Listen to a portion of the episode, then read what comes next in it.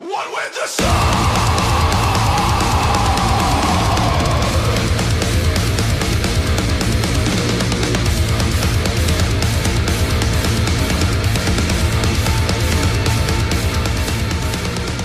What's up, everybody?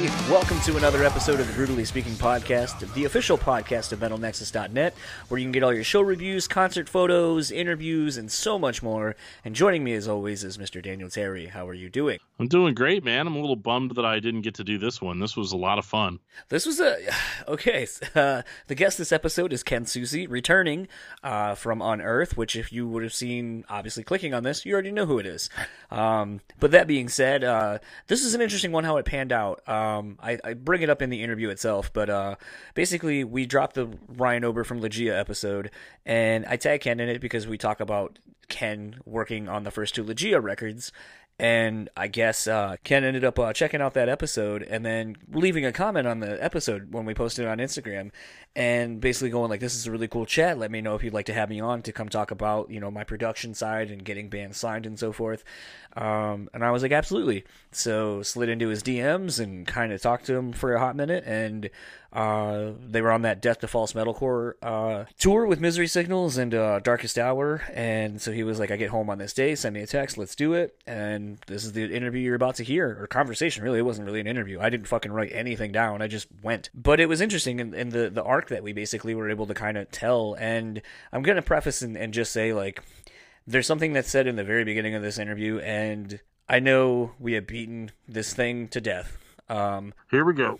But once again, this was a, and the whole reason I brought it up is it's a completely different aspect of it, and it's something I have reiterated time and time again whenever we bring up this band. It's always different. It's it's ever changing, and as such, different aspects of of them being back uh, keep adding new wrinkles to the story. Uh, and with Ken and Unearth basically doing direct support with uh, with As I Lay Dying, it is one of the first, I would honestly say, established legacy bands to go out with them. It's up until now, it's been a lot of up and coming bands. They don't have as much to lose per, per se by taking those tours, but this is the first time, like I said, that you know you see a, a band with a lot of legacy and history deciding to go out with them, and I think that that speaks volumes about how far we are coming with this. And I really want to say thanks to Ken for being brutally honest uh, with his reply. Yeah, you guys covered a lot of ground there. Um, I'm not going to get into it because everybody already knows what I think about it. But uh, you know, I don't hate, obviously, don't hate Unearth because they went on a tour that would be good for them. Like that would be stupid, like like completely stupid. Uh, but on on the same token, um, I thought that you know it was relieving that like just because we're doing the tour doesn't mean we're all in on one particular side of the fence or whatever. But the reality is is that you know I mean, if if we're going to make all of our tour decisions based on, you know, like the personal mistakes of every person we've ever met, like there's tons of people out there right now that you think are okay that are total pieces of garbage. You just don't know it. It, it just happened to be that, you know, you know it about Tim and you know about something that happened several years ago. There's been so much coverage and so much publication on what various members of the music community think. It's a divided issue. It's going to always be a divided issue. And uh, I, I did like his his honesty and just saying, look, yeah, some of us weren't on board with it. Some of us were. We came to a decision. End of story. No, most assuredly. Um, so I mean, I just want to preface and, and say like, it's there, but I felt that it was a genuine, honest response to the to a, a really hard question. He could have give a canned answer, or just avoided it as a whole. And he, like I think he always does, and like I think the band always does, just approached it head on and we're kind of unapologetic in in the response to it. Um, so I just want to take a moment and thank Ken for for doing that first and foremost. Um, definitely didn't have to. Uh, beyond that, though, this was just fun. I mean, Ken is you know, I made this comment on a, a different episode, but uh, you know, Ken might actually be like one of the most interesting men in metal. I mean, he works for a you know a guitar gear company in Fishman pickups, and you know also has a band. He did recordings, like you know, he's recorded the Contortionist, which was someone you guys recently talked about on the discography discussion. Oh, we talked about him two years ago. Yeah, we need to update that. Yeah and you know has done stuff with Madball. Obviously, Lygeia has been more or less a, an A&R type person, getting bands signed uh, from his recordings and so forth. And in in addition to having a career uh, that's been you know twenty some odd years or so in the making, and it's just it's interesting. Um, and it's a side of Ken that I don't think gets discussed a whole lot, and I think that's kind of an unfair uh, position for him to be in. You know that he he is more than just the guitarist of Unearth. Yeah, and I like that he just put himself out there and was like, "Hey, I got more to say about this. Can I do that?" You know, yeah, absolutely.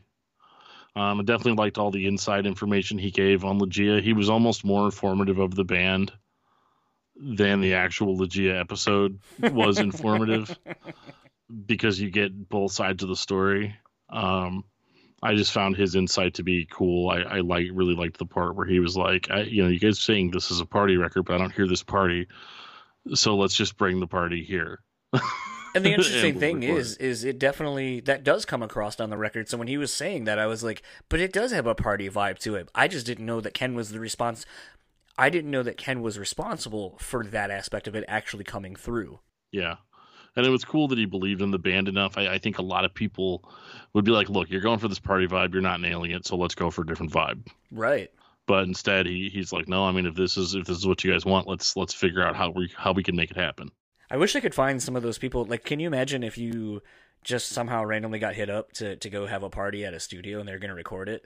Yeah. Can you imagine how like awkward of a situation that'd be? Like you're at a party you're drinking and it's like hey hey grab a mic and have that conversation real quick. Yeah. Yeah that would be pretty interesting Um, but no, Ken was uh, really great, and I really enjoyed this one. And uh, we're gonna kind of wrap up this intro because the episode is uh, it's a longer one. So without further ado, this is uh, our conversation with Ken Susi of Unearth, and we will talk to you afterwards.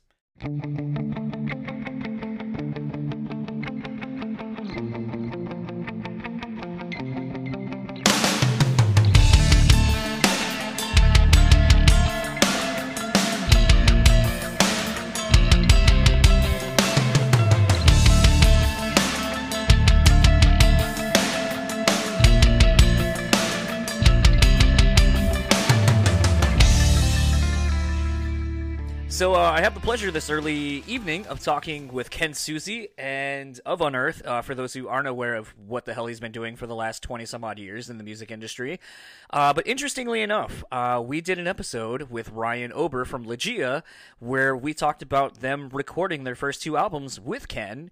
I subsequently tagged Ken uh, just so he could maybe hear a cool story from one of his friends, and uh, Ken liked the conversation and was like, yo, let's do another chat more so about that side of my time in the music industry and, and helping bands and, and all of these kind of things. So I said, fuck it, let's do it. So here we are. You are literally a day or so removed from coming back from tour with Misery Signals and was it uh, Darkest Hour? Yeah, Darkest Hour. Yeah, it was really funny. Um, both uh, us and Darkest Hour were like co-headlining, like you know, swapping every night. But it was really cool because like I never I, I I never toured with Misery Signals ever in, in my career, so it was good to actually meet those guys for once. You always like you always see uh, you always see T-shirts when you're touring, and Misery Signals T-shirts are the ones that you'd always bump into, and they're they're such a great band and such a uh, good group of guys. It was it was really great. The tour went off well.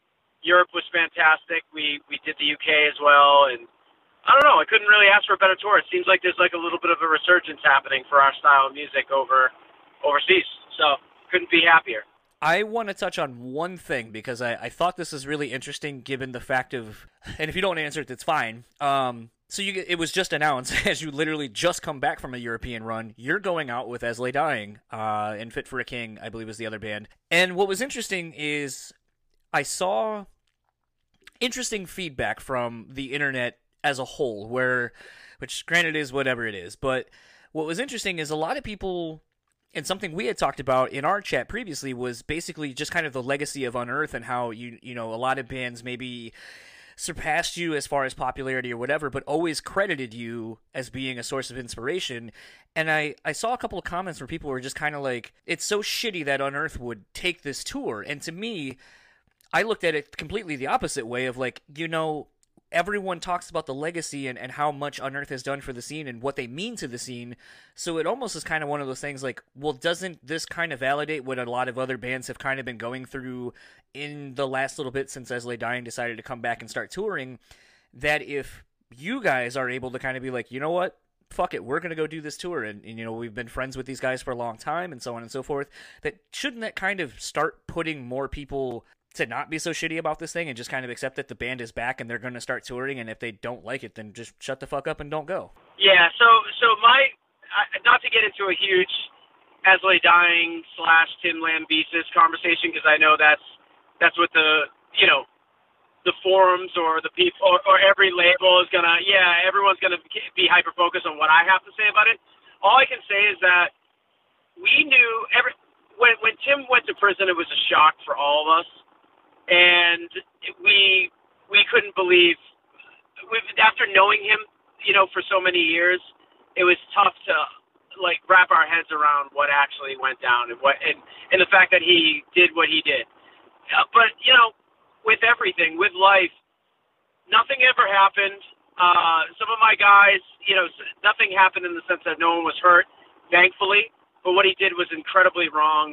And a lot of my guys were conflicted about doing, you know, the run in general. But at the end of the day, me personally speaking, you know, on my on my behalf, not my band, I could say that we've known Lay Dying just as long as we've known just about anybody else. I mean, we knew them back when they were on Pluto Records. Records, and funny enough, Tim gave us a demo tape outside of a VFW hall when we were touring, maybe with uh, Indecision back in 2000 or 2001 and we became friends with them off of him handing us a demo tape and us just staying in touch over time because back then we weren't frequenting frequent, uh, frequenting the uh, the uh, the West Coast as much, so it was just good to know somebody back then, and they were always really good, genuine guys.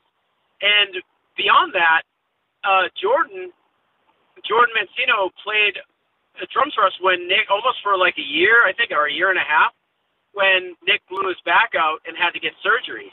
We've been super tight with those guys from doing Slipknot tours and headliners and co-headliners and all this stuff throughout the years, being label mates, uh, and, and you know with Metal Blade, especially at that time, and even now, uh, the bands had a lot of camaraderie. Us, Black Dahlia Murder, a lot of bands, Lay Dying, that were just signed to that label at that time. There, it was a family atmosphere. So now that we're beyond you know, also too, I, I'm a rep for Fishman pickups and the Fishman brand, and uh, I've supported Nick Hipa and Phil uh, Sgrosso the whole way. Uh, even even when they were in Woven War, or if they didn't have a band, I told them flat out that they're my friends. I want to support them regardless. They didn't do, you know, the horrible thing that has been inflicted onto their band and their and their legacy. So I don't think we should hold them accountable, you know. So uh, Tim did something wrong. He spent he spent time in jail. In my opinion, he's done his time. What what he what he did was is unspeakable, and I don't condone it. And I don't I don't think at this point he does either. And like I said to him when he and I had a talk, I mean he's gonna walk this earth humbled at the fact that you know maybe people will give him a second chance or not. And uh, I, I I think he's you know hopefully he's been uh, he's a changed man, and uh, you know I wish them the best. I the thing is this is that a lot of people may say that that's a, a bad thing, and no one you know no one ever deserves a second chance after that. But you know what? I'm not the one to make that decision. Neither is my band. We've known that band for a long time and supported that band, minus Tim, and we're we're not going to change our position on that just based off of we're not going to change our position on that because the guys in the band are, are extraordinary people. Absolutely. It was just one of those things. You are literally the first person. I, I've had Ryan from Fit for a King, but you are the one solely now, the first person I've talked to where I've been able to kind of ask because, like I said, I, I know I'm not going to be so braggadocious to think that you listen to this podcast, but it has kind of been a thing where I have been very much the same stance you have, and everybody like hits me up and they're like, "Is this a fucking front? Are you just doing this just to be the, the the other side of this and be an asshole?" And I go, "No, I legitimately feel exactly the way I say all these things." And as such, it was like I said, just interesting to me. Like it's one thing to be like in a fit for a king spot where you're an up and coming band, so like getting this opportunity maybe because nobody else wants it or, or is willing to take it. That's one thing. But like I said, so many people honor and value what you guys have done in your career. It was just interesting to see so many people go, "Well, I can't believe Unearth would fucking do this," and it's like well, if they are and you value what they have done and you value their career as much as you do, then why don't you take that as the, the benchmark of being like, okay, then I guess I need to reevaluate how I feel and either squash the shit or and move on or just don't like flat out just be like anything. If you don't like something, just don't fucking look at it. Like we live in this world where people are just too quick to shit on something and then just continually shit on it when it's like, dude, you're wasting so much time and effort. All of that aside, though, that is not why you're here. Uh, speaking to the Fishman and all that kind of stuff, and like we were saying, though, you know, you produced the first uh, two Lygeia records, and you know have done a record with the Contortionist and with Madball, and that was something we didn't really hit on on the last time we had you on because it was more about the new Unearth record. So you know, I guess what actually got you into producing? Because it, you know, I understand most band people nowadays have a home setup and they record demos and shit. But around the time you would have been doing this, that wasn't necessarily as feasible as it is now. It, it was a huge investment, and one thing that I can say, the only reason why I got into uh, uh, audio recording and producing and engineering is wasn't because I wanted to make great records with other bands. Believe it or not, when Unearth first went to cut our we went to we went into a Boston studio to cut our first uh, demo tape with a guy named Richard Durkee. I went, I believe it or not, I went to high school with the guy. He was a great, he was a friend, and he was an engineer. And uh, the thing I did not like about that process was that we had a time limit. It was like X amount of dollars a day, and we had X amount of hours in order to achieve our goal. Now, mind you, there's drums, there's guitars, there's vocals. Everyone needs their time, but we were just kids and we we're running, you know, trying to trying to get our demo tape to sound as best as possible in such a short amount of time. And believe it or not, when we signed to Eulogy Records, we we went in with Adam D, who was a friend at that point, uh, pre Killswitch Engage. He was still in Aftershock. We were we were literally, I think we recorded that record for thirteen, seventeen hundred dollars maximum. So we had a budget. I think it was within two days and we were. Adam says it best. Said it best. He said, "I just remember a bunch of little guys running in and out of the room, screaming and you know, tracking their parts, and literally sprinting from inside the control room to outside the control room to to, to get their parts done. And that's what we had to do. Um, so the reason why I became an engineer was because I actually didn't like the fact that you know there was time time constraints I wanted to make any record. I wanted to be independent, and I want to be able to make any record I wanted to whenever I wanted to, and I want to be able to track Unearth or or any of my side projects or anything that was in my head at any time. And believe it or not, the saddest part about it was I I I had a uh, a side band, a joke band. It was called uh, the Sweatpant Boners, and uh, me and my old high school, me and my old high school friend uh, Robbie Roadsteamer. Uh, we we had this comedy album that we wrote as kids, even back in high school. And Adam D heard some of it and he thought it was hilarious. And his brother owned a label, Devil's Head, uh, Toby. Yeah, Devil's Head, and he wanted to put that out. And believe it or not, we did that record with Adam. It was kind of the same thing. We are running out of the room, but I actually watched Robbie and a few other people in the local scene, um, you know, get I guess shit on by producers uh, it's very easy for a guy trying to, you know, these guys spend all this money trying to track and trying to do this stuff, and then you have an engineer who's bored because it isn't the biggest band in Boston or something, and they don't even know what they have in their hands, and then next thing you know, you know, they're just doing a half-ass job either producing and or engineering. So I didn't want to be a casualty of that. I wanted to be able to make a record for myself where where it came like I started meeting new you know bands and younger bands and it it actually inspired me to write uh, to see these guys. You know, at that point when I was doing this, when I started to make records, it was like it was two, in the 2002 2003 time like time period, and uh, it was inspiring to work with young guys. Uh, bands that are just on the up and up and and and and upcoming in the local scene because I felt like they had that thing that my band maybe I mean we still had it. There was like this that fire in your eyes you know when you're trying to make a great record. But it humbles you to see guys just trying to make it for the first time. And I and I liked being around that atmosphere. I I, I would rather be around that atmosphere than guys who have you know that have that are bitter and jaded about the music industry. So I chose to uh spend most of my time developing young bands and I've got a lot of them signed because of that. I know it was funny in the interview I did with Ryan. He was talking about how initially you were doing that record and it was going to be for, I think he said prosthetic. And then it ended up turning into a thing where Ferret was interested in it, but they decided decided to keep that from you because they thought you were going to charge more, which I thought was funny because it's.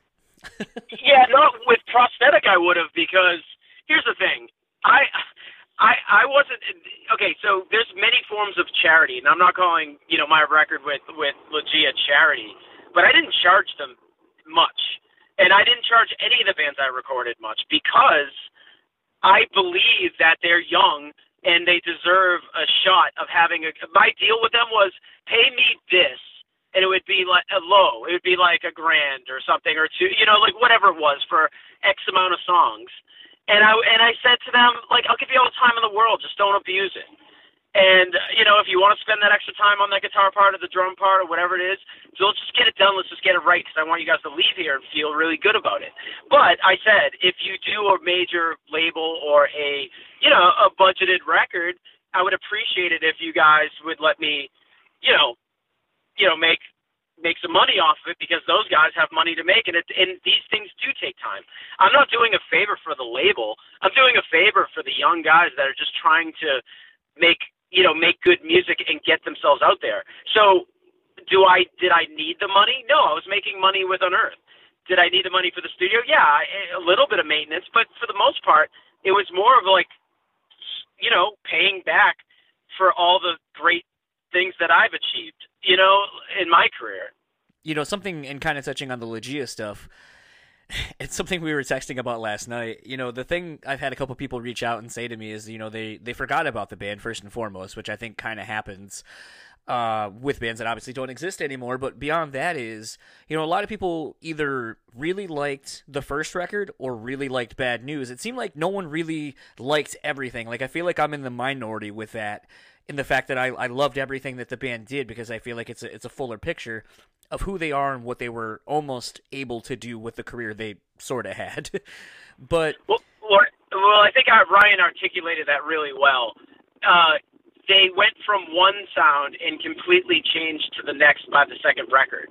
And even I didn't understand it as a producer, but we'll we'll get there when we when we talk about the records in sequence. Well, I was just gonna say, you know, you've the, the the limited work you've done as far as a producer, it's it's really kind of all over the place. I mean, you look yeah. at a band like the Contortionists; they sound nothing like Lygeia. Lygeia on uh, Your Gift is a Ghost and Bad News sound nothing like each other. And then even you know you go to Madball and that's more traditional style New York hardcore, and it's like none of those. It's either like a really great compliment in the fact that you are so diverse musically, which you are. I mean, listen to anything either in Unearth or your side projects, you'll see that.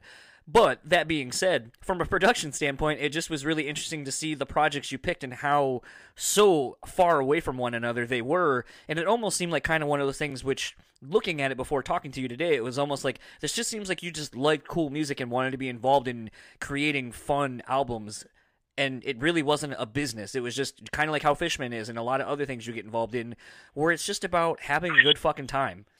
Well, I'm a very eclectic listener, and the one thing that I try to do is focus on the sounds and what the band's trying to co- convey onto tape.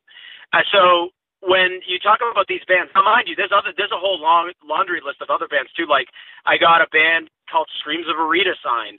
They they got picked up by I think it was Prosthetic at, around that period of time. There was so many. I think I think what you said on the the last podcast was so true. There was so many bands being signed, and labels couldn't like labels couldn't keep up with the demand. Everybody was looking for a new band, and labels were throwing deals at everybody at that point. So I there I, I even got a band signed to Victory uh, from Canada. They just came to record with me. They were called the Rise and Ruin, and the bass player to this day is still one of my closest friends. And believe it or not, uh, Victory threw them a ton of money to do a record with me uh, after I did their demos, and then and that's just you know that's just let's go without saying. But sometimes you just hear a band, and in my case, I, I listen to a lot of different types of music, so I knew sometimes I, I would I would defer records onto other people, thinking that they could do a better job with them. And but in most cases, I would say I know exactly what these guys are trying to do, or what, or maybe these guys don't even know what to do, and I think I I think I know what they should sound like in order to get some type of uh, not commercial success, but but success in general, or or achieve a goal for them. So with Lygeia, Scott Lee brought that project to me because he was managing them, and Scott's been a friend I mean, since I was 17.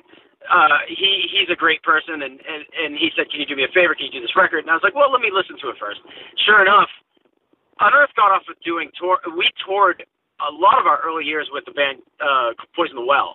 So the second I heard, and and and there was bands doing the singing, screaming thing or whatever, but but the thing about Lygeia that that that caught my eye immediately was the songs were simple, which I could which I could appre- I appreciated because I was a, a huge fan of the Deftones when I was when I was younger, and now luckily I'm working with them with uh with Fishman, but uh but yeah, I I Keith was such a rare singer. He was such a uh, he was a star uh, as far as I'm concerned. I I thought he was so technically proficient in his vocals, and his lyrics were cool.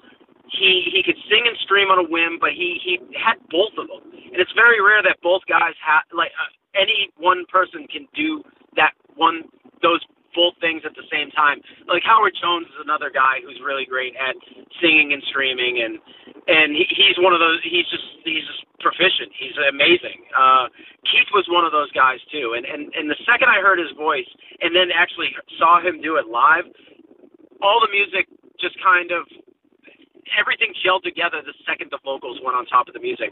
The the the I think getting the demos ahead of time and hearing what they were and reshaping the songs with the guys and, and changing them as we went helped a significant amount because we got to cut down parts and and add parts and and add noises and sounds and this and that and the other thing and and I'm and I'm only I'm reflecting on both records, but the first record was much easier to make with those guys than the second. But Keith was on his game. I, I really wanted that band to to to have that thing, that poison the well thing. And I used I, I there was a reason why I used sample drums mixed with real drums, small room sounds, small drum sounds, big guitars, vocals that were just screaming over the you know the music in general because it was special, and I, I wanted them to be the next the next poison the well and I, I think we did a really good job with that record even though my mixing skills are not weren't fantastic back then I think there was a lot of bad sounding records at that time, and I don't think I, I did too poor of a job. But I think we captured magic uh, for that first record for sure. No, I would I would definitely agree to that, and I think you know it's kind of interesting too. And even with talking with like Evans and, and Michael Beinhorn and a couple other producers on this podcast, is kind of talking around that same time though. You're you're kind of getting that's like the kind of sweet spot of the transition in in tone and guitar and, and recording and stuff like that of of what this new scene was kind of becoming at that point. So it's like some of the earlier stuff was kind of raw and loose, where then you were kind of maybe getting and and again, correct me if I'm wrong. I'm talking solely as as someone who listens to any of this music and has been for a long time. But I feel like it was you know pe- people like yourself and like Adam D and people who were kind of the player's player and looking for that perfect tone and just you know how do we make a really great sounding record? And I feel like, you know, speaking to Devil's Head, it's like, you know, you had bands like Aftershock and you had bands, you know, like Overcast was kind of doing some of this shit. And it's like, I think there were so many of you kind of pushing each other to create this sound and the recording technology of it all was kind of changing too as to how do we capture the sound and get the tones as as well as we can since we don't have a lot of money and maybe the technology isn't quite there because I think that's sort of around the same time as like Pro Tools kind of being more or Fruity Loops if you're using that kind of shit or whatever more readily accessible to a lot of people to start using but it's still digital and it wasn't as fast as it is now. Yeah, like the uh the first few records that we made with Adam uh were on tape they're on ADAT, and I believe the Oncoming Storm was one of the first couple records that Adam did with Pro Tools. So, uh, so you put Lygeia back in that spot where it's like, I went uh, 2003, 2004, 2005. No, no, later, 2005, 2006, maybe.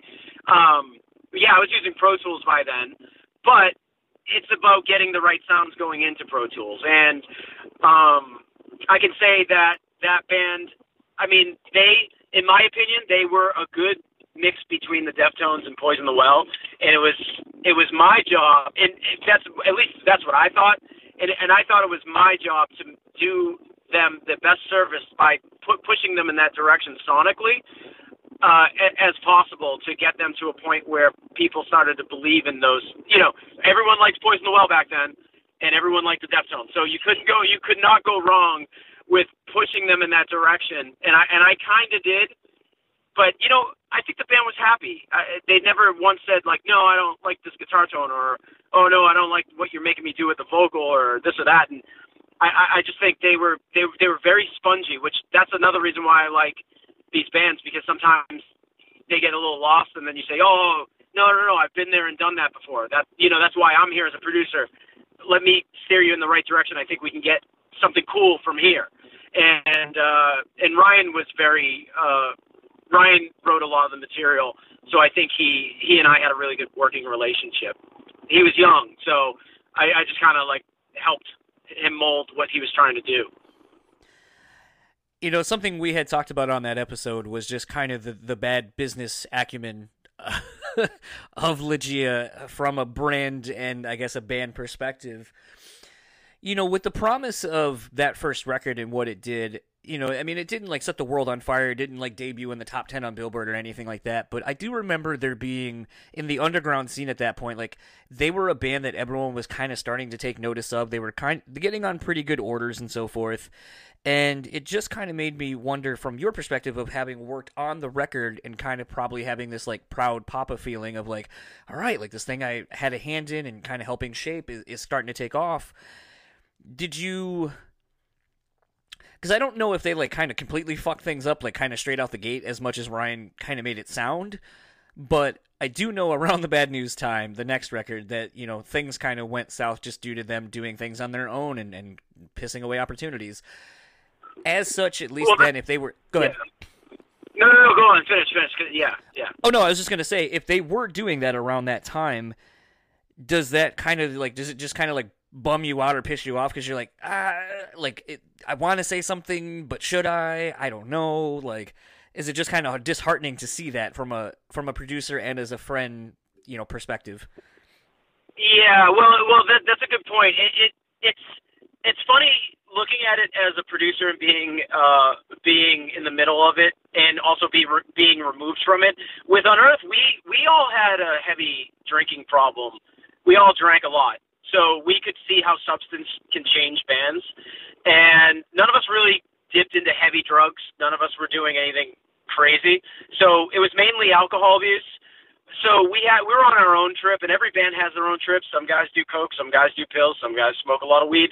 I don't know what it is, but the one thing about Lygeia is is that the the band that I worked with on the first record was very different than the band I worked with on the second record, and I was I was very proud of the first record, and I would go to a lot of their shows and kind of fold my arms in the background and you know nod my head when the show was going well because I felt really proud of what they were achieving and and there was a there was a bit of hype around them, but I, it was I think it was a solid like two years or so when it was time to make another record, and they came back to me and they said, you know, would you make another record? And I said, yeah, for sure, and I agreed to do the record before I heard any material um, one thing that did happen was I got the demos and I didn't understand them. That that was the one thing, and I think the band knew this. I, I think I, I, I was very I articulated that with them, but I said I don't understand what you're trying to do, and they were saying, well, this is going to be like a ratty kind of rock record that you know that was in your face and it was dangerous and it had to sound like a party. That was it was very opposite of what they were trying to achieve on the last record. So I was a little bit confused by that, but I but I still believed in them as as musicians, and and and I was going to help facilitate that because we had success before, and I I believed in myself in order to get steer the record in in a right direction. But after hearing the first initial demos, I was really disappointed with Bad News. I didn't know what they were trying to do at all, and, and the songs didn't really make sense. The lyrics were were were kind of hokey, and what ended up happening was the and, and mind you, these are just the demos, but they the the band released some type of demo that they made in the, I don't know if it was in a local studio or basement, but it was it wasn't great and it was on MySpace. And uh, Carl Carl Severson's from Ferret was it still is. He's my manager now, but we we've always been really tight uh, friends. And he called me up and he was actually saying to me like, I I don't think I could put out this record. They just destroyed themselves. There was it was one of those kind of conversations and I remember having to talk Carl off the ledge and say, Carl, listen, these, yeah, I get it. These demos are shot. Whatever, just let me work on this. Let trust me, I will get something out of them that you'll be happy with. And it was actually kind of a, a, a long conversation. And Carl, at the end of the day, was like, "I trust you. Okay, you know." And it was like one of those, I, you know, don't don't f me over here. And um, we we got to a point where we recorded a lot of the material and I started really digging into the material with Ryan. I think the band was we you know, we lay down the drums to a lot of these songs and I and and my approach was this is a single band. This is a band that's like everything's going to rely on the lyrics because you have certain types of guitar riffs I can always cut and change them later because we were recording to a grid on that record. So I was like, okay, well, you know, we could change things as we go or re-record things as we go, and I'm going to rely on the vocals the most. So we changed a lot of the guitar parts and a lot of the structures, and I remember we got them real, real tight. Then uh, Keith came into the studio and he started laying down some vocals, and I didn't understand it, and I didn't understand it, and we still were, you know, I was trying to make him make moves lyrically that weren't so obvious I, I I think you can tell by uh, the record Bad News that there's a lot of obvious, and I'm you know quoting quote quote unquote obvious kind of lyrics. They're very straightforward and kind of like they're they're very in your face and it, there's this there always there always should be some type of mystery in vocals like where people can interpret the, interpret it for themselves but with him he was coming out all guns blazing and talking about this crazy party that they're having or or these or these real deep um drug addiction kind of uh you know relationship kind of topics um i remember I remember piecing together the record, and I remember everything. We we we, we finished it, and I remember saying to them, we were sitting at my console, and I said, "You guys keep saying, and, and it, it kept coming. It was a recurring theme. This has to have a party vibe. This has to sound fun." And literally, I I was like, I don't hear a party in this record. I said the record's pretty good. I think we got to a pretty good place, but I don't hear this party that you guys keep referencing. So I think we had two, three, four hundred dollars left in the budget. So I told the guys, here's the deal. I said, we're going to grab some microphones. We're going to spread them out all over the studio. Now, mind you, this is a home studio. So we're going to spread them out all over the studio. We're going to spread them on the console. We're going to spread them all over the all over the place. And when and and I said, bring as many girls. I mean, these guys are girl crazy, just like any guy in their twenties, right? I'm like, don't bring dudes. Don't bring dudes. We'll rock, we'll play some music. We'll we'll get a keg. We'll get some liquor. We'll just get everybody drunk. We'll just rage. Like we'll just party at my house, party at the studio. It'll be sick, and I'll just record the party. So I and and so as these people came to my house, who I've never met before, as a bunch of Western Mass chicks. I would I would say girls with like a lot of lower back tat, tribal tattoos and stuff, sitting on my lap in the console. Um, they were. I just said to everybody, guys, we're gonna party, but do me a favor. Any kind of conversations you guys are having, anything you want to say to the boys, just spit it out in the microphone. All the microphones are live. Say whatever it is that you want. And we also had like you know a fire pit going on in the back in the backyard. So you know if people didn't want to be in the studio, they could drink outside and you know circulate. Um, I remember sitting there with the guys, and there was a, a you know, there was a couple seconds where some girls were like saying like hell yeah in the microphone and just being funny, and we were listening to it and we were just looking at each other with that.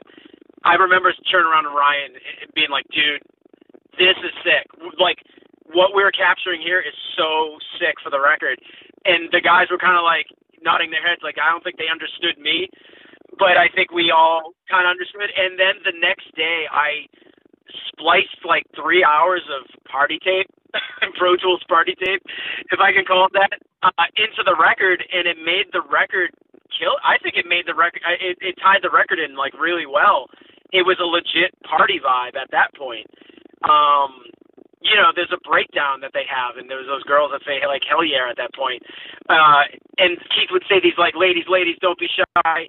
You know, he would say these lyrics, and I would have these girls like at that party cut and splice like things that they would say in the middle of the songs. And I thought it made total sense at that time, and and we had a we had fun with it. What was the reaction from Carl and the label when you turned in Bad News? They liked it. Yeah, at that point they were like, "These are." I remember Carl being like, "This is completely different from that demo I heard." That's that's what that's all he kept pushing forward. He's like, "I I, I didn't know what to think, but I think he I think Carl believed in me enough, and then when I delivered the final product, he was very pleased, and I think the the, band was pleased. Um, I think going back to your first question about substance and and the guys making bad business decisions yeah that's that's another part of the conversation. But what i can tell you is is that their substance was pills. I don't know how much was going on. I don't know who was doing what but i but it was the first time in, in my life musically well no no no no sorry let me take that back it was the first time that i saw someone with such great talent like keith uh ha- see his his his talent be diminished by pills. It actually kept me from ever trying them uh, or doing pills because I watched what Keith went through, and there was a time after that record he was trying to do another record. I don't even think it was Lygeia. Maybe it was. I, I can't even remember. But I remember his skills and his vo- and his voice was was much much different, and his vibe, uh, his personality was a lot different. Now, I'm not saying he's a bad person, and I'm not a saint either myself, but uh, what he did to himself at that time was was, in my opinion, uh, it was disappointing because I was such a fan of of his talents and his creativity. Um, I'm talking about him like he's dead. He's not, you know, he's he's still alive with us, and thank God for that. But Ryan was he touched upon it, and uh, I'll say it. I, I was I, I I always wish those guys the best. I wish anybody the best that I work with or anybody I come in contact with. And I was really disappointed that uh, that kind of substance got a hold of them, and it taught me a little bit about that. I mean that plus seeing like guys like you know Randy Blythe, you know, deal with his demons in the early days and stuff. So it's you know, there's a lot of that that goes around in the industry, and I and and and I was I was disappointed that it became a it became a crutch for those guys. Last thing I'll kind of touch on on Lygeia before we move on.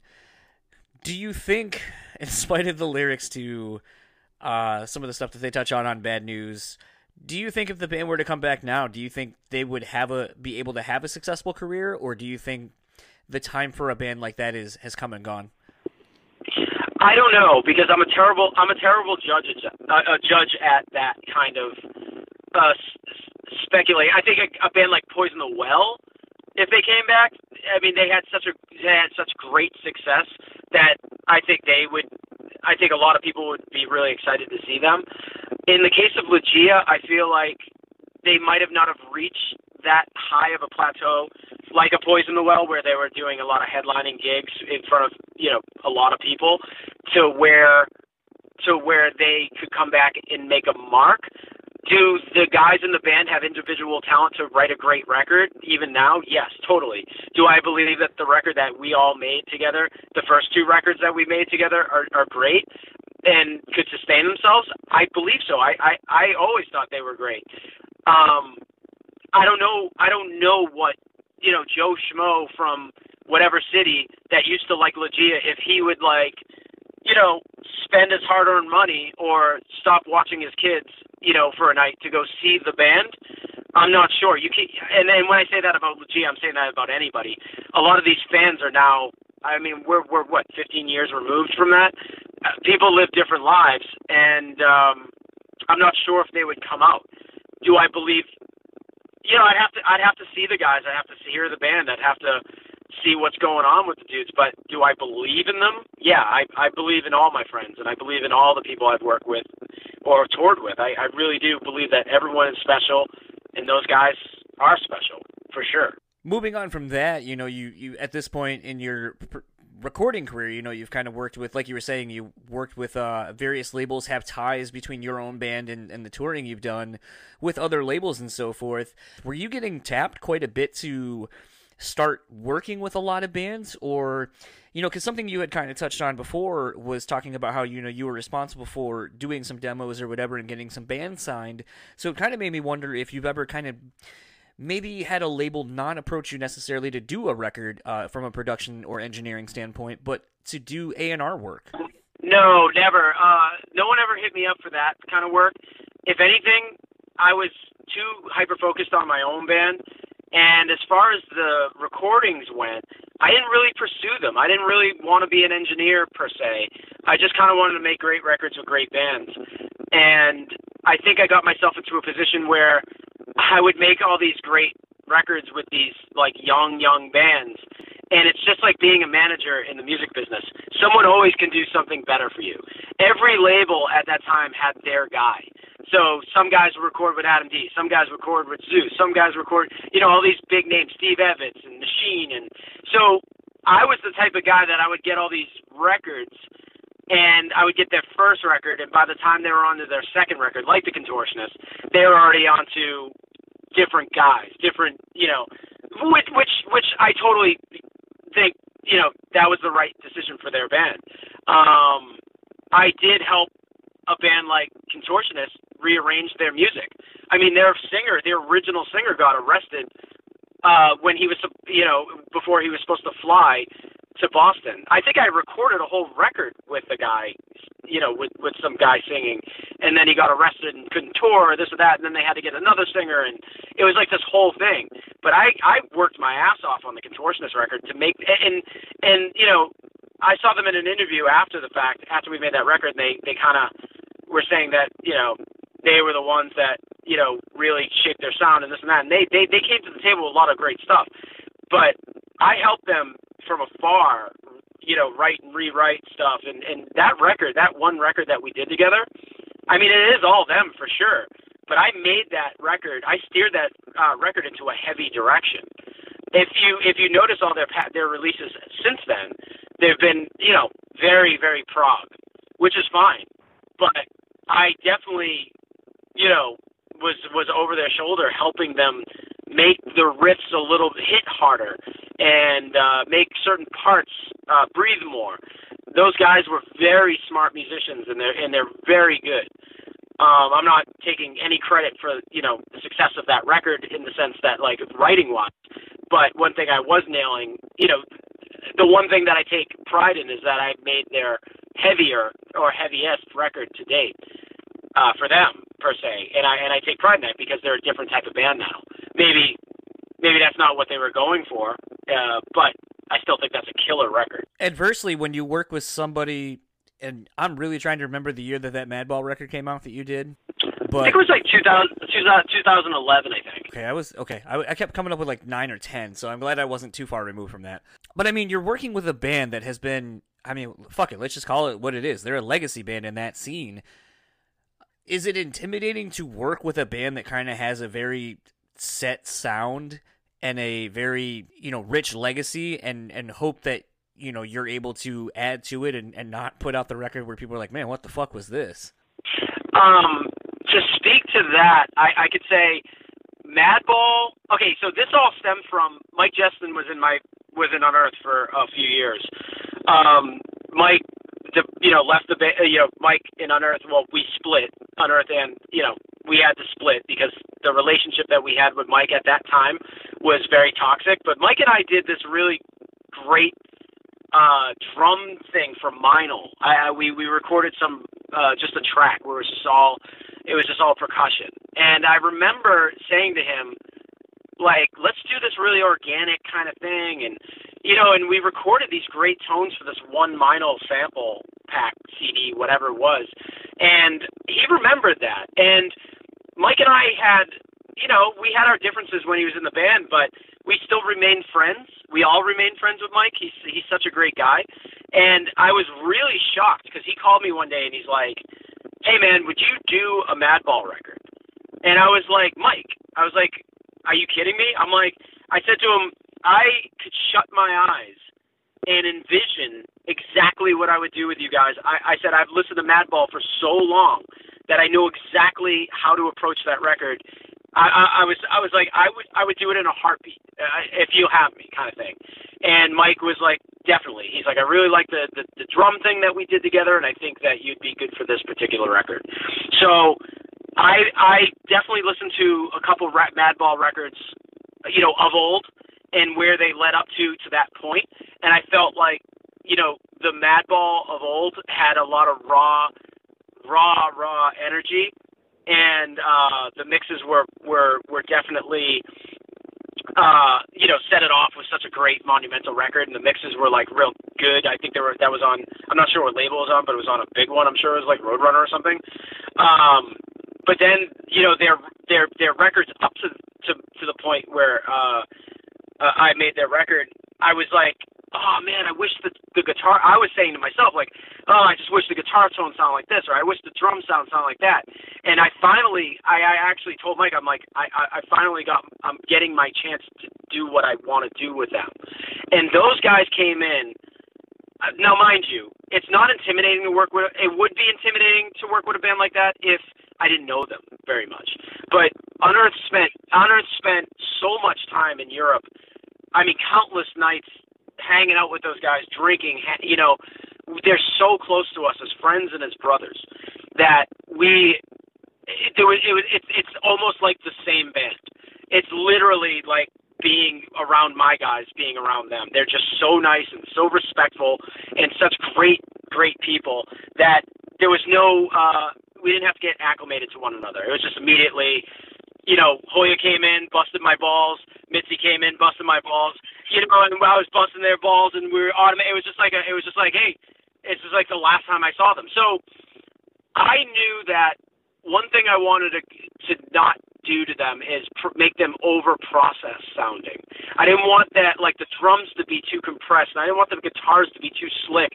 I didn't want like I didn't want those I didn't want to take away from them because at that period of time, every record sounded like a 5150 and a, and a you know a specific type of drum sample on the kit, and there was a there was a lot of that going on. And and Zeus was uh, slated to mix that record, and Zeus and I are really close too. He's a local guy, so everything was in line to make a perfect record.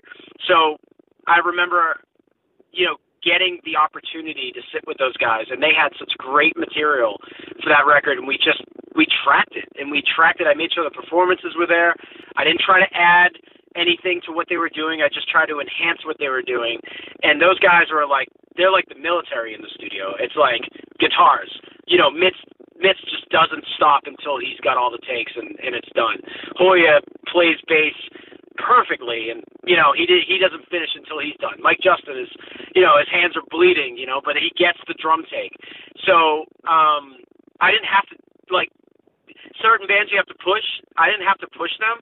I just had to make sure that the record was getting down to tape correctly.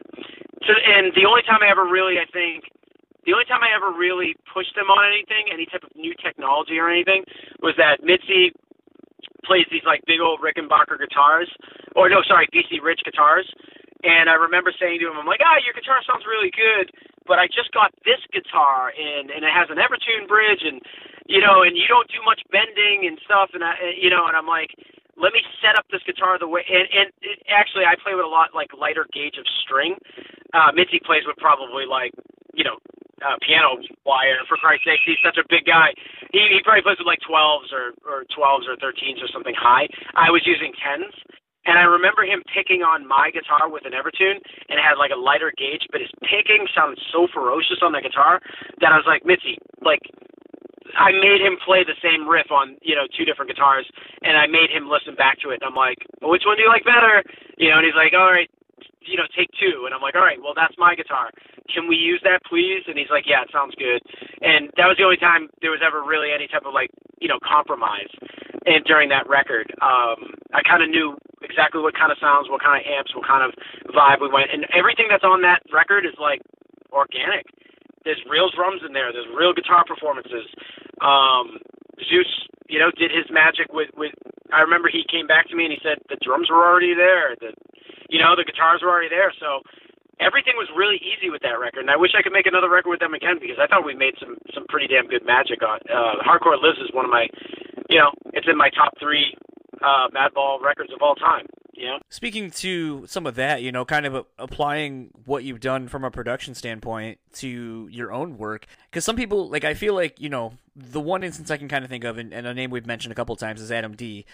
There's been one instance in Killswitch's career where they went with a different producer, um, and everyone talked about in the band in interviews and so forth talked about how weird it was, and it just wasn't really a Killswitch record because of this new element that wasn't really the tired and true thing that makes a Killswitch record what it is, which is basically Adam more or less doing everything. As such, when you in as Ken going to do unearth stuff, when you go to record with different producers and so forth, is it hard sometimes for you to do some of these records? Like, are you wanting to be more hands on in the production aspect of what you're recording, or are you able to separate entirely and just be like, I'm I'm here as a guitar player in this band recording this record. I'm gonna let who we've entrusted to do the mixing and mastering and everything do their job. Yeah, I can remove myself easily from that because I don't claim to be the best producer or the guy that knows everything. Uh, like working with Will Putney, I wanted to get a Will Putney mix. I wanted Will Putney sounds. With Adam, I wanted Adam sounds. With Mark Lewis, I wanted Mark Lewis's sounds. I I, I didn't want to. I don't want a producer's a producer for a reason.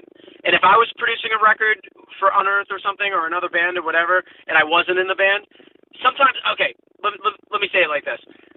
Sometimes when you are separated from the band that you are in or the project that you are working on, you get better results by with somebody else being on the outside coming in because they can see past the fog whereas you're in the band and you're in the moment and you're uh you're kind of connected to these things because you wrote them. I have no problem with throwing my hands up and and talking to somebody like an adam and saying hey adam or will putney or or mark lewis uh, you know i wrote this. What do you think? And they say ah it's not good or that sounds not what you think it is. And I take their perspective because you know what? They're not married to they're not married to to what I'm married to. And it's good to get like a breath of fresh air. This past Unearth record, I didn't even I didn't even really like I, I went to like I, I, I went to DL's house uh, from the Acacia Strain, and he and I are really, oh, you know, ex Acacia Strain. He and I are really good friends. I actually just needed a place to go that was other other than my own studio to go write. I was like, DL, would you like hang out with me and like I mean we're friends anyway, but I'm like, would you like to, you know, listen to some of my riffs and just I need to be in a different environment than my own house, you know? And DL was like, yeah. So next thing you know, he, Buzz, and myself were like, you know, tracking some demos there, and it was just good to get out of my environment, you know. So with Adam, um, Adam's the only guy I know that can kind of, and Will Putney for sure. He they can remove themselves. Uh, they, sorry, they can write they could start a record and they can finish a record on their own because they're just that good.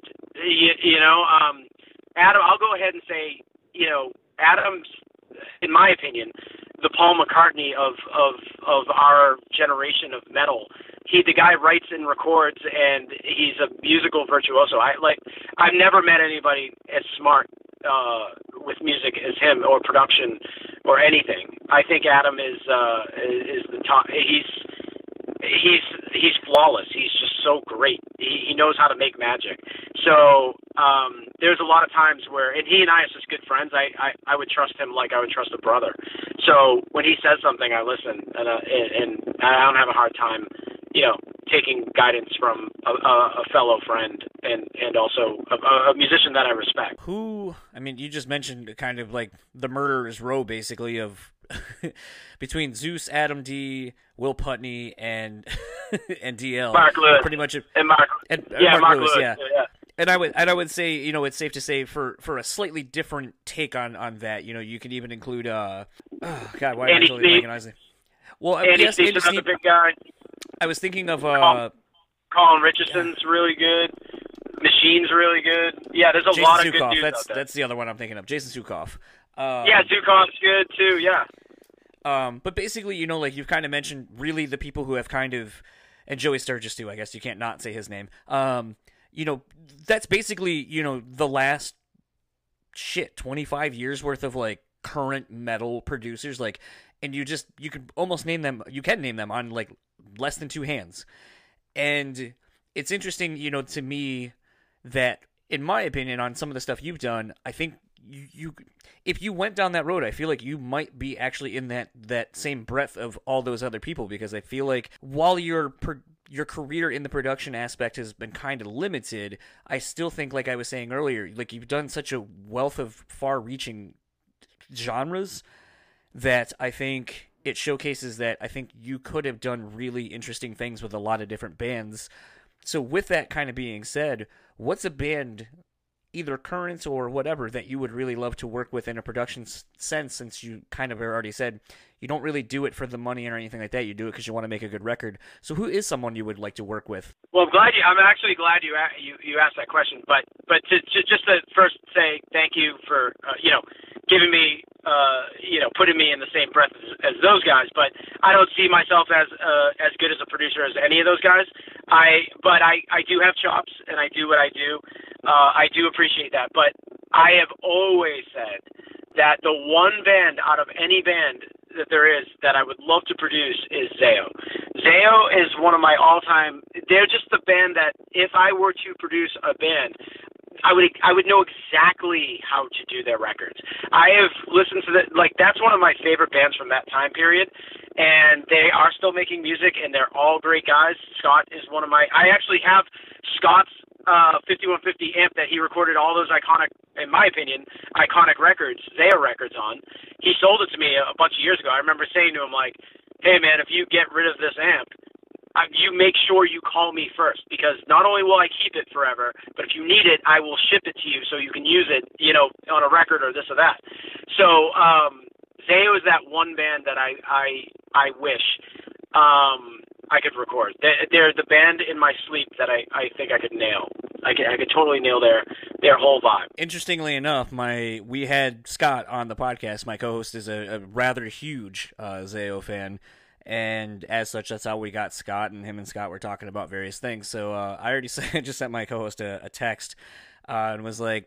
So we need to facilitate this and make this happen. So uh, hopefully, if nothing, if nothing else comes of this, you know, like Jamie Jost always has those pitches on every podcast. Uh, Yeah. if that's the if that's the one thing we can put into the universe and try to make happen, then you know I would like to see that happen because uh, you know, so far like you said, you've worked with bands that you are passionate about and that you you love, and you know, in the case of the Madball record. It was a band that you were so familiar with and knew inside and out, and you were able to bring out a, a record as a fan, but also as a peer and as a um, I don't even know the word I'm looking for right now. Basically, as a peer and as a fan, and, and so it, it basically got us the best of both worlds. It brought the old heart, the old Madball sound that we have all come to know and love, but also kind of put it into newer production and brought it to to the you know this time period now. And I think it you know is the best of both worlds. And I think it would be really interesting to see what you would do with someone like Zao, because I think you could do the same thing where you would be able to appease old fans, but also the fans that are of that like what they're currently doing. And I think you'd be able to marry that very well. And since they seem to be doing just a shitload of EPs anyway, what the fuck do they got to lose? Like you just fucking work on two to three songs, put out a, a fucking limited edition vinyl, and everyone will be happy. As I said to Scott years ago, they if they just show up, I'm not even talking. There doesn't even have to be a dollar amount attached. If they just show up, I will do it. I don't gi- I don't give a shit. That band, like as I said before, it's not even just the sounds. It's even the the the taste in riffs. Uh, Scott and I, I I really like what he does, and I think I would I would know exactly where they should go in songs and if they were stumped or what I like just just that kind of thing. I just know I would I would know how to assist that band. Um but yeah, I they they don't have to pay me a dollar. I would do an EP, a record, whatever it is. They're one of my all-time favorite bands. And even Buzz, Buzz and I just recently were playing somewhere. I don't even know where it was, and we we put on Zao, and we were just like, I remember. I think I think my bass player because he's he doesn't really listen to Zao or wasn't around that time period. You know, I, I think he was like, "What is this?" And Buzz and I was like, "Shut the fuck up! It's the heaviest band in the world." You know, like like you know like where we we geek, we geek out over those guys. And there's a lot of influence, you know, in our our own material from them because you know we played shows with them at an early age, and I would I would die to do a record with those guys for sure. So with that being said, uh, obviously we you know we kind of touched on the uh, what you have coming up for. I think it's just a summer tour, the European tour, right? Or is it a Uh, yeah, we're doing some festivals in the summer, and we're doing uh, that as Lay Dying run, which is obviously, as you said, people are conflicted as to why we would do it. Uh, even my own band's a little con- just just to put it out there. Even my own band's very conflicted on on doing it too. But we're we we we know what we're doing. It'll be fine. We're still Unearth. We're we're still the same guys. We're we're yeah, we are who we are. We're just gonna play music and, and put on a great show. That's all we're worried about. And uh, you know, I'm going to pose you this. This is my last question, and it's just a bullshit fun one. Just because uh, I was talking with uh, Matt Fazzi, the ex uh, guitar player from Taking Back Sunday, the other day, and at the end of it, he asked me because when I asked what the band's going to be doing from here on out, and this can apply for Swivel, it can apply to hopefully another USA USA USA record, uh, or Unearth or whatever, but just in general. He asked if uh, I felt that the what the what the climate is as far as what's the demand, EPs or full lengths. So with that being said, do you feel that maybe EPs are the way to start going, or are you more of a traditional let's always do an LP? Here's here's the thing. I actually was just talking about this with my this very topic with my band. We haven't put an EP out since 2002. We put out the Endless EP before the Oncoming Storm. I said in 2006 to Brian Slagel from Metal Blade, I said that we're with technology, with the advances in technology. At the time, I think it was Napster or whatever. I I can't even remember. YouTube was just starting to like blow up. I think I said to him that we're starting to enter a period where singles make sense, not not full records. You know, not the 14, 15 song record, you know, that you remember. And uh, you know, I made I made the statement that we're all going towards singles, Eh, not even not even just EPs. But if you were to ask me what I think is as a musician, let, let me let me answer this on both sides. As a musician, you want to get the full length. You like if you're really into a band, I want to hear 10, 12 songs from a band and just engulf myself in it and really feel every single track. That's the musician side of me. When it comes to just basic average listeners, I think an EP is a great uh, solution because they get the one or two songs, they get the B sides, the two other B sides, or whatever it is, and say you have say you have a record written. Let's say you have eight or nine songs written. If you put on an EP on in you know September, that's four songs and everyone really likes it, you can follow it up with the same quote unquote recording and time period you know, six months later, and you get a whole fresh perspective on four, or five more songs. So I think if you're, uh, yeah, if you're kind of like, if you're one of those listeners that's fly by night, oh, I just want to hear a song or two from these guys.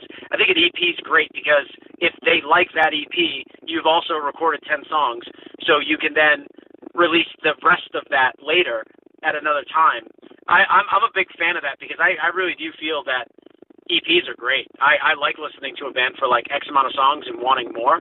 But there's some bands, like for instance, uh, uh, Muse, Absolution. Uh, let's let's just take that record. I remember hearing that record in a in a hotel room, and I remember sitting up. Never have heard the band before, and I heard um, uh, "Time Is Running Out" or whatever that that song was, the the lead track of that. I remember sitting up, and Unearth was around me, and I, it was it was on MTV in some weird country, and I remember saying like, "This is my favorite band." I just remember getting up and saying, "This is whatever this is. This is my favorite band." And I went out and I bought the record, and I remember listening to the whole record. I remember being like, "Oh my god!" It was it was the like the greatest masterpiece that I heard. You know, you know, you know. At that time period, it was really touching me wherever I was in that place in my head. So at that time, I wanted to hear a full record, and there's still bands like that that I do. But for the most part, I could get away with hearing like I would love like for instance I'd love a, a, a EP from like Meshuggah. I love Meshuggah, but like four or five songs from them keeps me wanting more, and then I'll listen to more later. You know what I mean? I can listen to more later. Um, Killswitch, you know, Killswitch Engage is cool too because I don't necessarily need to listen to the full record, but like they they come out with like Adam always writes like five, six, seven slam, you know, slamming tracks on a on a ten songs ten song record, and then if if they were separated, yeah, maybe I'd have more time to focus on all of them, so and to appreciate them a little bit more. But it's it's that's a tough question because it depends on what type of listener you are. I feel like you know, and I've been saying, I feel like we're going back to that like '50s era of music where it literally is just like seven inch singles. Like here's your your main single and a B side maybe, and that's gonna hopefully catch on and be able to you're going to be able to tour on that for a while. I keep looking at hip hop because they're basically the the route that is kind of determining what the rest of the music scene or the industry really is kind of doing it seems. Yeah. Well, you know, I I watched uh, you know, I watch TV, I see what's happening in music at least on the uh you know, outside of the metal community and I think it's it has it is as it's always been. It's kind of like a dog and pony show. Everyone's there for fashion. Everyone's there for things other than music, you know. So I, I I can't really gauge what popular music is now because we live in the wild we live in the wild west at this point. I think all the great music is hidden inside of YouTube. You want you like for instance, I'll use this example. Let's just say that your favorite band in the world is like the Beatles. You can grab a Beatles video on YouTube and then you look in what's going you know that that playlist that's on the right hand side and as you dig as you dig into that right hand column in youtube you start finding bands that are coming out now that are sick for instance uh sometimes i sometimes i take a, a little a, little venture into the internet where i'll go I'll go to YouTube and I'll look up a band like Kraftwerk, which is a band I've never really listened to. It's electronic music, and I'll say, why do why do I always see Kraftwerk everywhere? You know, and wh- why do I like them? And then the next thing you know, I, I listen to their tracks and I'm saying to myself, wow, I get why people like them. They're pretty sick. But then I start digging way deep into YouTube, and then you start finding bands that are associated with Kraftwerk. And I found some crazy shit that's out now that's like happening on the West Coast that I am in, I I'm totally into. There's this like chick, her name's Geneva Jacuzzi. She's like she wears like face paint and she has a song called Do I Sad or whatever, and it's like this weird stiff electronic Kraftwerk kind of music and she's sick. Her she's awesome. Um, I think she's phenomenal. And then I found a band um, based off of her. You know, going deeper. Uh, there's this band called Sloppy Jane where uh, I didn't know anything about this band, but there's a song called Mindy that is out, you know, now on their on their new record, and I think that's sick. And I find all these weird, like crazy artists based off of the one main artist that I found. But you know, I, I went to go see this band, uh, Sloppy Jane, and this girl like, you know, spits blue shit out of her mouth and plays naked in, in basements and stuff, and like she has like 12 people in her band, and it's punk rock, and it's it's crazy. Like I, I left that show saying to myself, like, wow, this band is more punk rock than most people that claim to be punk rock. You know, so and they're not punk rock at all. But listen to the song Mindy, and you'll get it. it there's so much angst in that music, and it's so weird. But anyway, I, the point I'm trying to make. Let me. I digress. It's just that I think we live in a time where all the great music and all the great writers are just hidden in in YouTube and and, and on the internet, and I think it's great because uh, it sucks that they're not huge. They're not as big as the Beatles or whatever it is, but they are also still there, and there's still people creating great music, which is uh, something that I thought has been gone. I thought it was a, a skill that is is kind of diminished over time because I hate to ramble on about this, but you know, a band gets big. A band like Unearth gets big. You got 20 band, you know, tw- you know, two million bands sounding like Kill, uh, Unearth. You get Killswitch gets big. You got, you know, other bands that try to be Killswitch, and you got like before Killswitch puts out their second or third record, there's like 15,000 releases from other bands that are trying to do what they're doing. I mean, for Christ's sakes, you got Job for a Cowboy. Remember that band? They they did they did uh, deathcore. They were like bringing back deathcore, and before they even put out their second record from their EP, there was like 20,000 bands. By the time they like put out their next record, it you know it wasn't as special as it was, you know, have given if they just released a record right away. Um, so we we we're turning over music, and people are there's kids out there that are really good at copying shit and turning it into their own and using the same kind of tactics. But then there's like, if you really dig deep, you'll find people doing this like awesome shit that's hidden on the internet. And it's and and for me personally, being you know uh, a 20 year old veteran in the music business at this point, I feel like I'm, I'm, I'm satisfied that there's still people doing some shit that you know that may not be popular, but it's awesome. Know. Yeah, I was telling uh, somebody the other day. I think Ghostemane is that person for me right now. That they're just blending a bunch of weird shit together. That I'm like, all right, like you're doing this weird trap house rap shit with like death metal and black metal and hardcore influences, and it's fucking out there. Well, it's it, yeah, it, it, it's it's always awesome to find that one thing. So so for me, like even equating it to guitar people, like people who play guitar, like real great guitar players. I I could watch a video of Steve Vai play, and I and you you sit there and you watch and you're like, oh my god, this guy's the greatest guitar player in the world. And then you, right in the column, like in YouTube, you see the column next to it, like the playlist. 12 year old kid plays Steve Vai. Next thing you know, the the 12 year old kid's like you're not even. He could be nine. He's playing better than Steve Vai, and you're like, oh my god, like everyone, well, everyone's just, you know, there's so much of this shit out there. It's it's it can it can it can discourage you.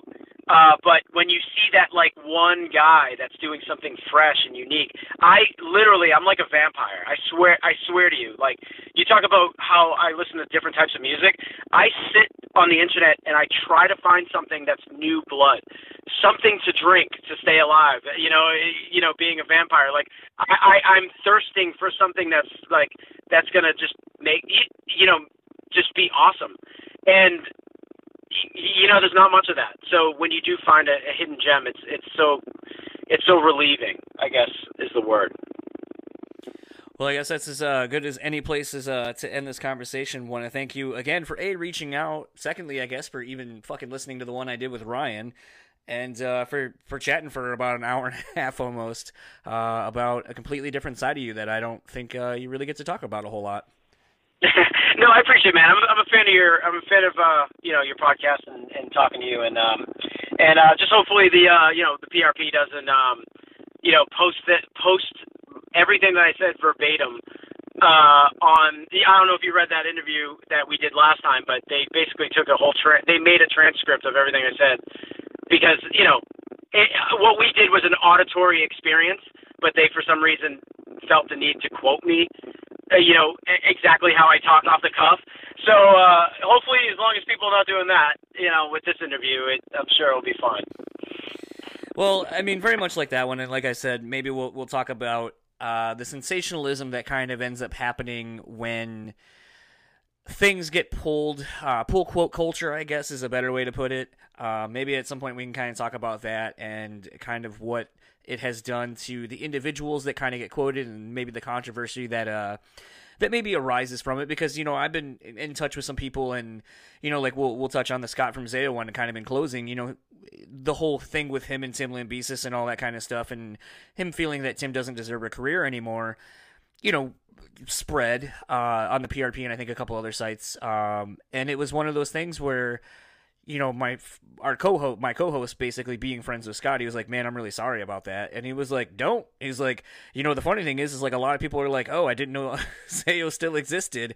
Holy shit they have records out that I didn't even know were here. Like I'm gonna buy all this vinyl. And he goes so it, it worked to our benefit and I don't give a shit. Like you know it, it is what it is. But you know the flip side of that though is you know I think there are some some detrimental side effects of sometimes these these pull quotes happening and and people commenting on them and so forth and having real life uh, effects basically on on the people that maybe you know we as a society don't see because it's just today's news and then it, it's gone the next day. Um, and i know you know we've had some things happen on this show and I've seen you know it, it have effect. You know the Frankie from Palmieri episode talking about Static X got all the way to Static X's tour manager. He made this long-winded post that ended up on the PRP, and then you know it it divides fans and, and causes kind of these different things.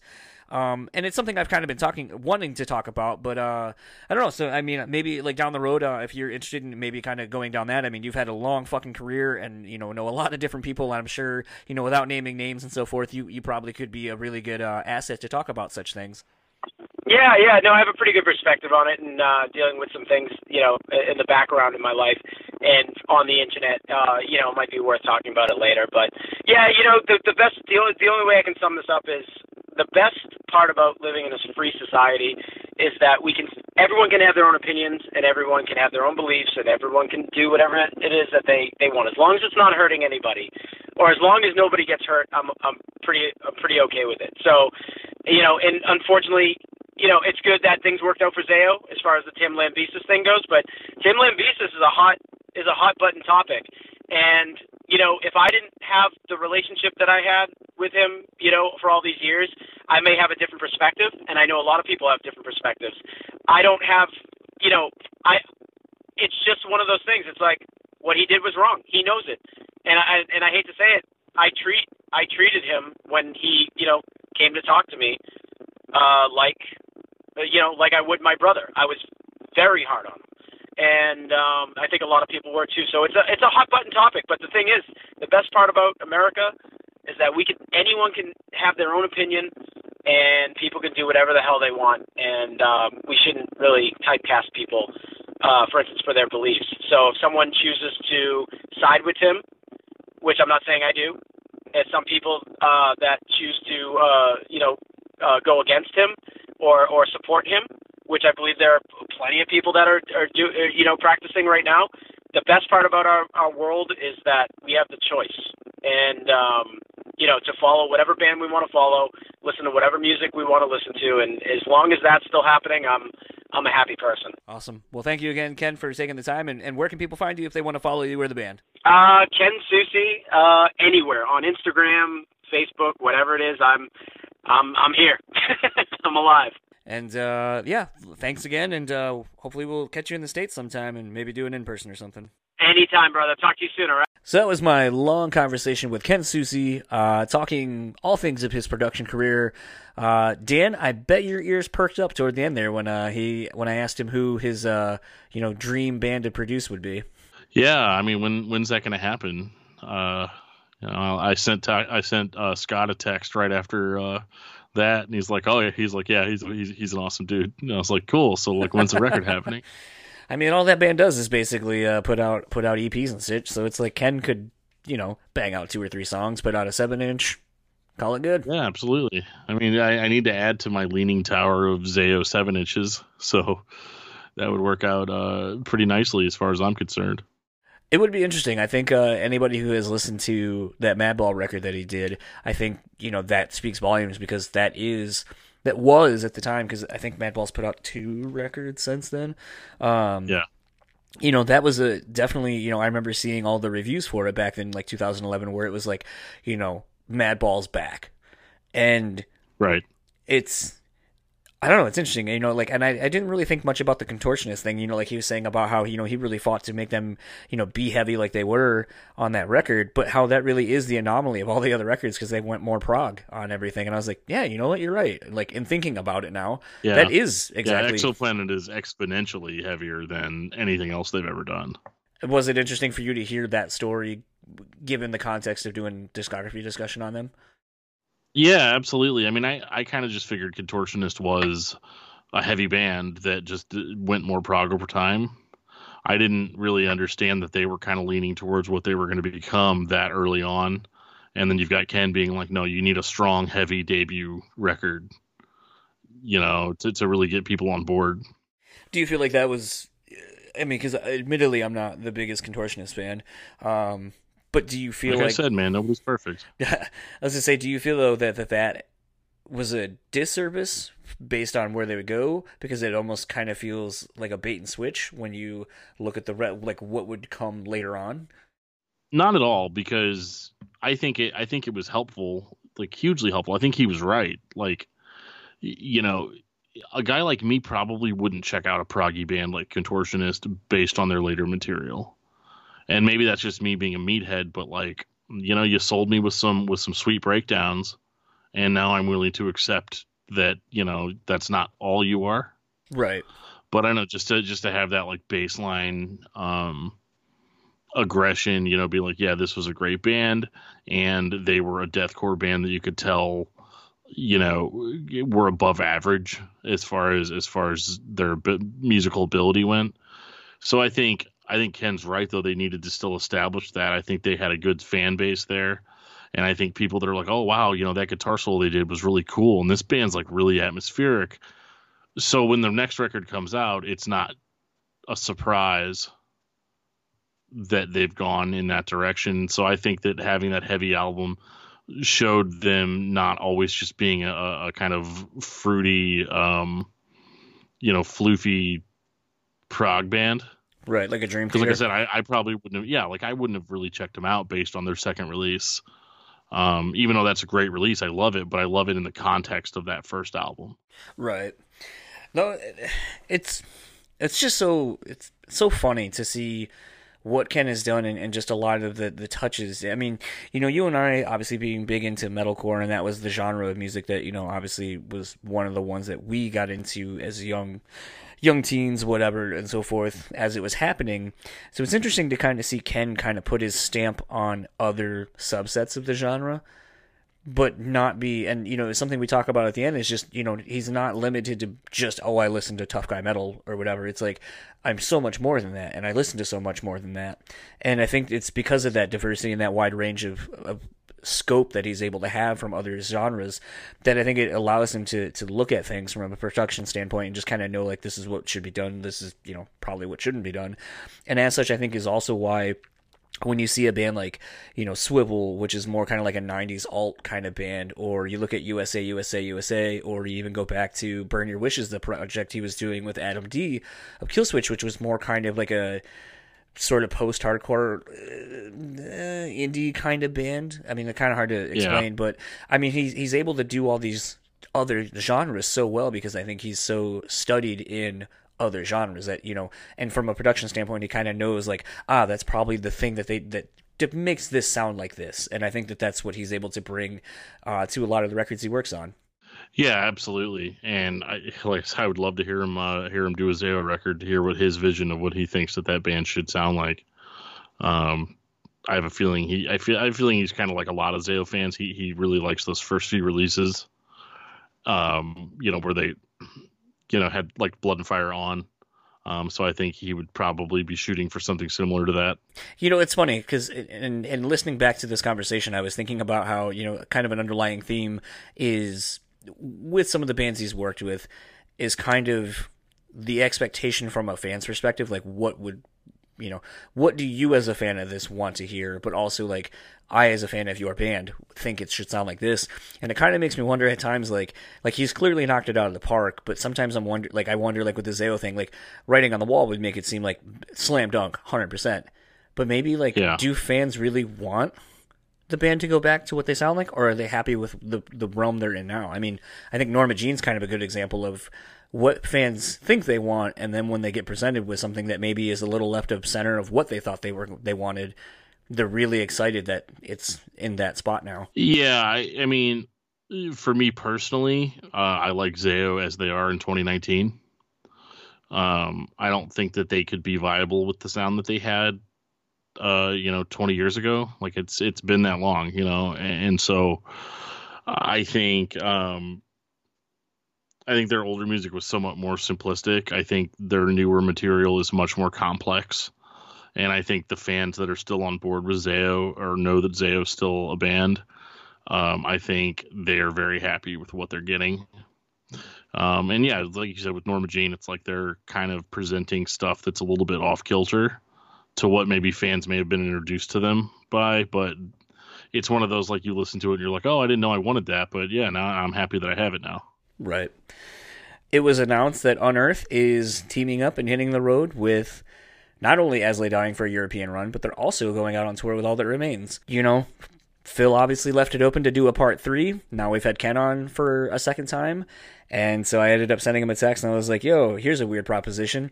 Uh, let's do an in person, you, Phil, and I. Yeah. I, I mean, I don't know how that'll go, but I, I think uh, you know, two guys from the uh, New England area, the Mass area initially, probably, you know, both pretty outspoken and honest and upfront about everything. I, I feel like that, that's like you just ask a question and watch them just both go and, and just sit there and, and be enjoyed or be enjoyed, be entertained. uh, I think it'd be fun to listen to. I'd love to be part of it. I don't know what the I don't know if that's uh if that's going to work or not, but uh, I'd love to be you know involved in that in some way, shape, or form. I'll FaceTime you in. We'll make it a yeah, we'll make it a, a tag team event. Brutally speaking, versus versus Unearth and all that remains.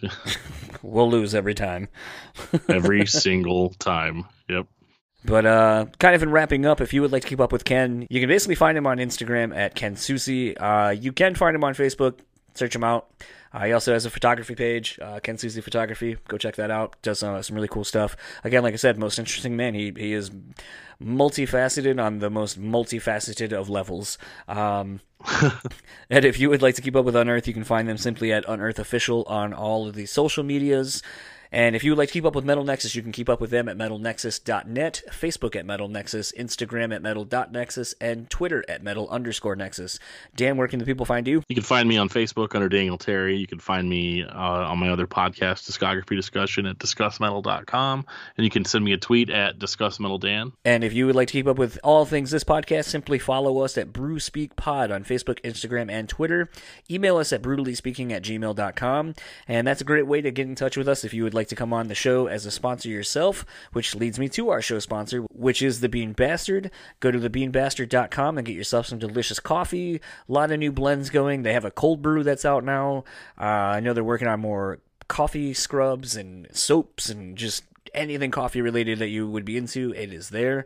Uh, we actually just finally we hit our Facebook uh, contest giveaway at 500 or 550 likes.